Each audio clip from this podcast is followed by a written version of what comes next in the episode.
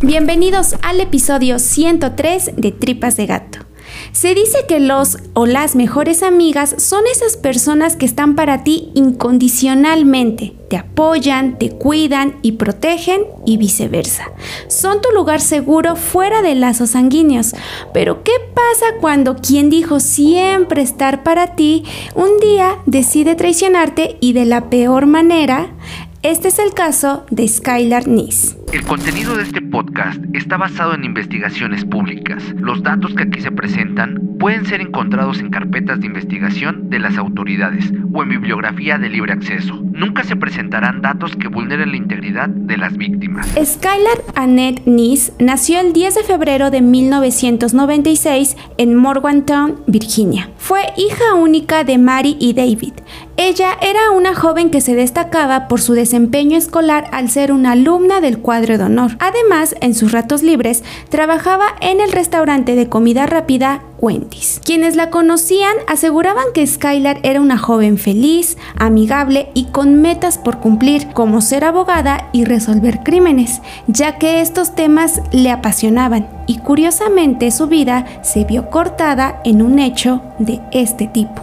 Con 16 años y cursando el tercer grado de secundaria, Skylar tenía dos mejores amigas de la misma edad. Las tres jóvenes se habían conocido en la escuela y eran inseparables. Por un lado estaba Rachel Schauf, una joven apasionada por el canto y el teatro, apegada al cristianismo y con padres exigentes. Y por el otro lado estaba Sheila Eddy, a quien había conocido cuando eran pequeñas y que años después se habían reencontrado. A diferencia de sus amigas, Sheila era popular entre sus compañeros, pues además de ser atractiva, tenía dinero y por la vida que llevaba sin padres estrictos, todos querían ser como ella. La vida de las mejores amigas pasaba sin problemas. Les gustaba tomarse fotos y presumir su amistad en redes sociales. Esta amistad cambió la noche del 6 de julio del año 2012.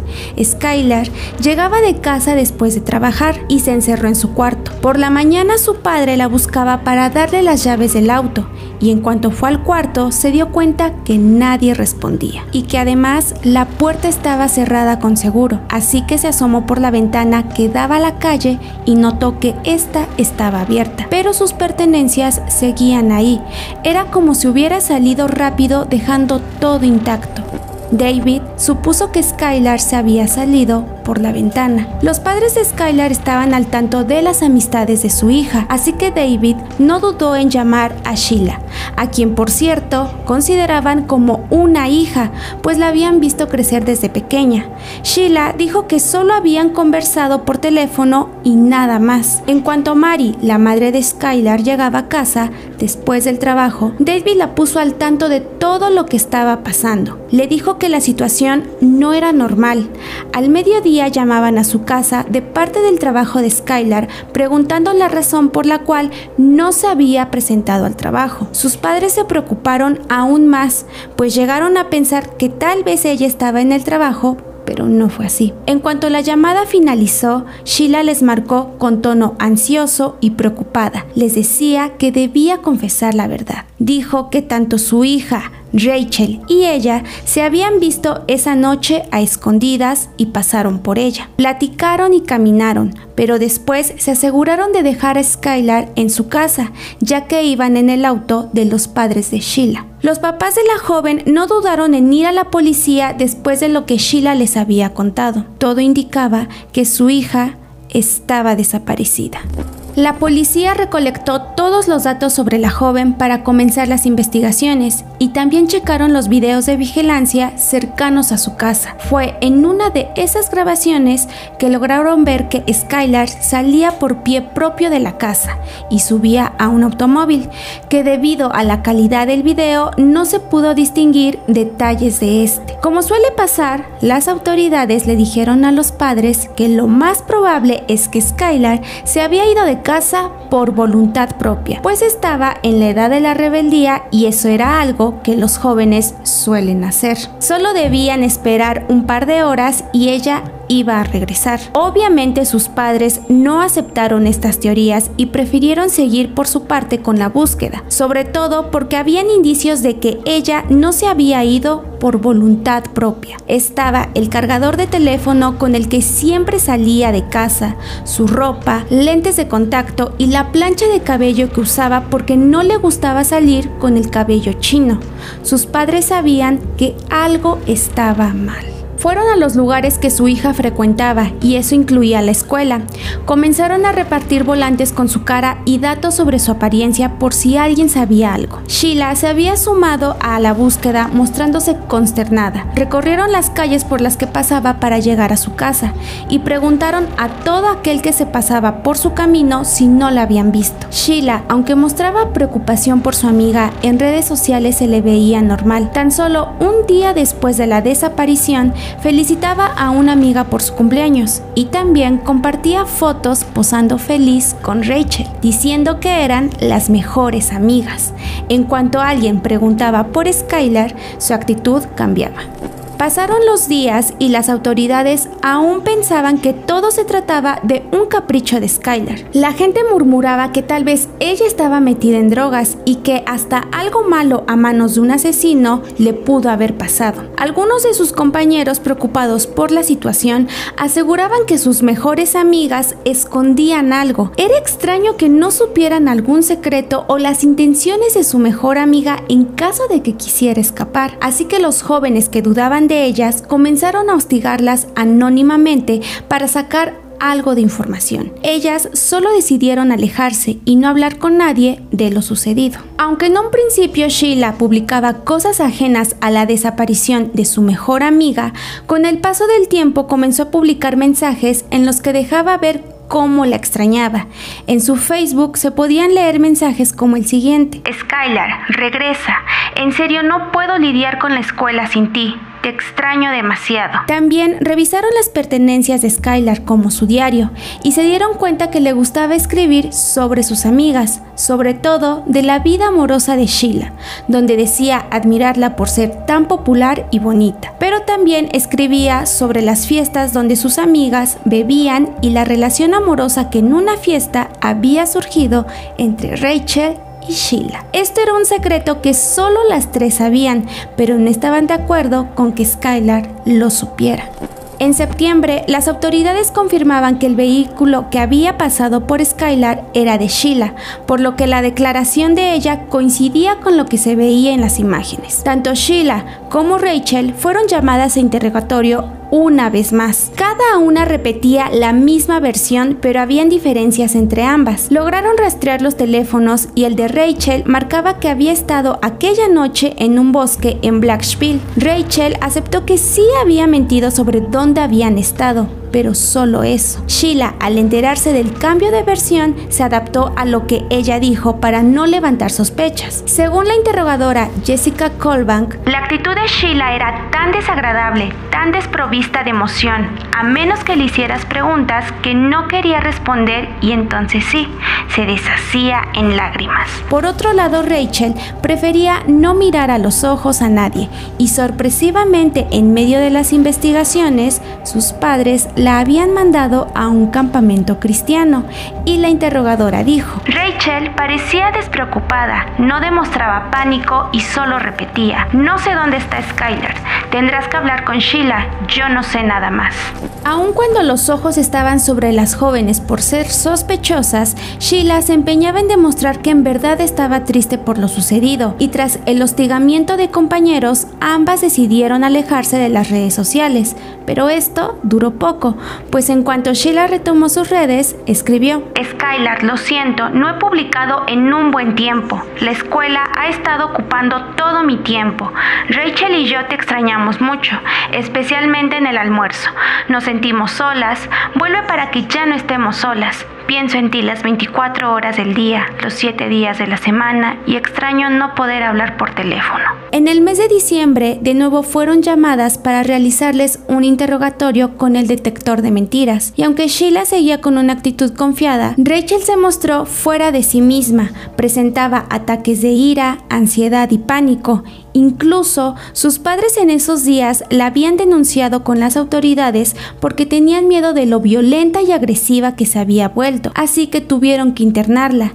Días después fue dada de alta. Su familia contrató a un abogado y se presentó con las autoridades pidiendo dos cosas. La primera era que la declaración de su hija debía ser antes de que Sheila supiera y segunda, una reducción de pena por colaborar. Las autoridades aceptaron y Rachel confesó lo siguiente. Nosotras apuñalamos a Skylar. No fue un accidente, fue un asesinato. Todo había sido planeado por ambas jóvenes. Rachel aseguró que el motivo había sido simple. Ya no querían seguir siendo amigas de Skylar porque no les caía bien. La trágica historia se remontaba desde octubre de 2011. Sheila durante una clase gritó que tenía planeado acabar con Skylar. Sus compañeros no supieron cómo tomar aquel argumento, pero aún así alertaron a Skylar. Ella dijo que solo era una broma entre amigas. Tras este hecho decidieron aplazar su plan hasta el 5 de julio de 2012 Sheila le dijo que iban en camino a su casa para ir a divertirse y fumar un poco, ustedes ya saben. Después de unos minutos, ellas ya estaban afuera esperándola, así que Skylar no avisó y dejó todo pensando que solo se tardaría menos de una hora. Lo que no sabía Skylar es que Sheila y Rachel llevaban todo lo necesario para su plan, líquidos de limpieza, cuerdas, ropa extra, una pala y cuchillos. Llegaron a un bosque en Pensilvania, en el que anteriormente habían estado. Cuando se dieron cuenta que habían olvidado el encendedor, Skyler se ofreció a ir por él, y en cuanto se volteó, sus amigas se fueron encima de ella con cuchillo en mano. Ella trató de defenderse, pero Sheila logró herirla. Continuaron golpeándola y ocasionándole heridas cada vez más profundas y mortales, lo que hizo que Skylar perdiera la vida en minutos. Fueron un total de 50 puñaladas las que la joven recibió. Abandonaron el cuerpo entre arbustos y debajo de un árbol cubriéndolo con hojas y piedras. Fue hasta el 16 de enero de 2013 cuando las autoridades encontraron el cuerpo y la policía hacía oficial que Skyler había aparecido. Se mantenía en anonimato el nombre de Sheila, quien aún no sabía que Rachel había confesado todo. Cuando la noticia del cuerpo se supo, ella publicó una foto con lo siguiente. Descansa tranquila, Skylar. Siempre serás mi mejor amiga el peor día de toda mi vida. En cuanto los padres de Skylar supieron lo que sus mejores amigas le habían hecho a su hija, no podían creerlo. Por otro lado, la policía aún no tenía pruebas que incriminaran la participación de Sheila, hasta que consiguieron la orden para inspeccionar su casa y auto, y fue así como encontraron restos de sangre que resultó ser de Skylar. Fue hasta mayo cuando lograron detenerla y se pidió que fuera procesada como una adulta. La tranquilidad que mostraba causó incomodidad. Tenía una risa burlona y no mostraba arrepentimiento de lo que había hecho. Después de varios juicios, en septiembre finalmente era acusada de privación de la libertad, asesinato y conspiración. Ambas jóvenes fueron sentenciadas con las siguientes penas. Rachel fue culpable de homicidio en segundo grado con una pena de 30 años en prisión y Sheila fue condenada a cadena perpetua en el centro correccional Lakin. En ambos casos existe la posibilidad de libertad condicional después de 10 y 15 años respectivamente. Los padres de Skylar se pronunciaron en contra de que tuvieran libertad condicional y añadieron, Mi vida y la de mi esposa ha cambiado drásticamente. Ya no somos una familia. Puedo mirar los ojos de los responsables, pero nunca podré saber lo que ella miró mientras le quitaban la vida. Y aunque resultó difícil creer que todo había sido motivado porque ya no querían ser sus amigas, su padre dijo que su hija tal vez había un secreto que ellas tenían miedo que revelara y hubo quienes supusieron que tenía que ver con lo que se encontró en su diario, pues alguien reveló que lo que había sucedido en el año 2011, el 21 de agosto, cuando Sheila y Rachel, después de haber bebido alcohol, tuvieron un encuentro amoroso, había sido el verdadero motivo. Los padres de Skylar dijeron que este no era el secreto, pues su hija no tenía problemas con la homosexualidad, pero quien sí los tenía era la familia de Rachel, al ser profundamente cristianos. Y esto era algo que no debía saberse porque no estaba bien visto. Y fue así como Sheila y Rachel decidieron darle fin a su mejor amiga. En el año 2014, sus padres lucharon porque la alerta Amber en menores de edad fuera tomada en cuenta desde el primer momento de desaparición y no tuvieran que esperar 72 horas. Esto fue aprobada y ahora gracias a ello existe la ley Skyler. Las jóvenes siguen en prisión. Rachel se casó con otra joven. De Sheila no se sabe mucho. A la fecha, los padres de Skylar siguen sin comprender el motivo. ¿En verdad las jóvenes no querían seguir siendo sus amigas? ¿Había miedo porque se supieran sus preferencias sexuales? ¿O simplemente hubo un secreto que nunca se logró revelar? Este fue el caso de tres jóvenes que aseguraban ser las mejores amigas leales e incondicionales. Este fue el caso de Skylar Nice. ¿Qué les pareció este episodio especial por el 14 de febrero, Día del Amor y la Amistad? Ya saben, déjenos sus comentarios al respecto. No olviden checar nuestra nueva sección de archivos oscuros que se estará publicando en Facebook y YouTube para que vayan a darle un vistazo y déjenos qué les parece, qué quisieran que habláramos en esos episodios. Son aparte del podcast y todas nuestras redes aparecen en la descripción. Síganos en TikTok, estamos subiendo ahí algunos cortos y y este, también en Instagram para que ahí nos dejen sus saludos si quieren que los anunciemos en el próximo video. Y hablando de saludos, quiero mandar saludos para Yesid, Pablo y Lady que nos escuchan mientras están trabajando hasta Bogotá, Colombia. Muchísimas gracias por escucharnos. Y para Adrián Gutiérrez, muchísimas gracias por seguirnos y a todos gracias por darnos su apoyo. Em, si quieren merch sobre tripas de gato que aún tenemos, la pueden checar en Facebook y ahí también resolveremos todas sus dudas. Sin más que decir, yo soy Beth y recuerden que lo esencial es invisible a los ojos. Tripas de Gato es una producción de dientes de machete. Los podcasts son chidos, pero rifan más aquí.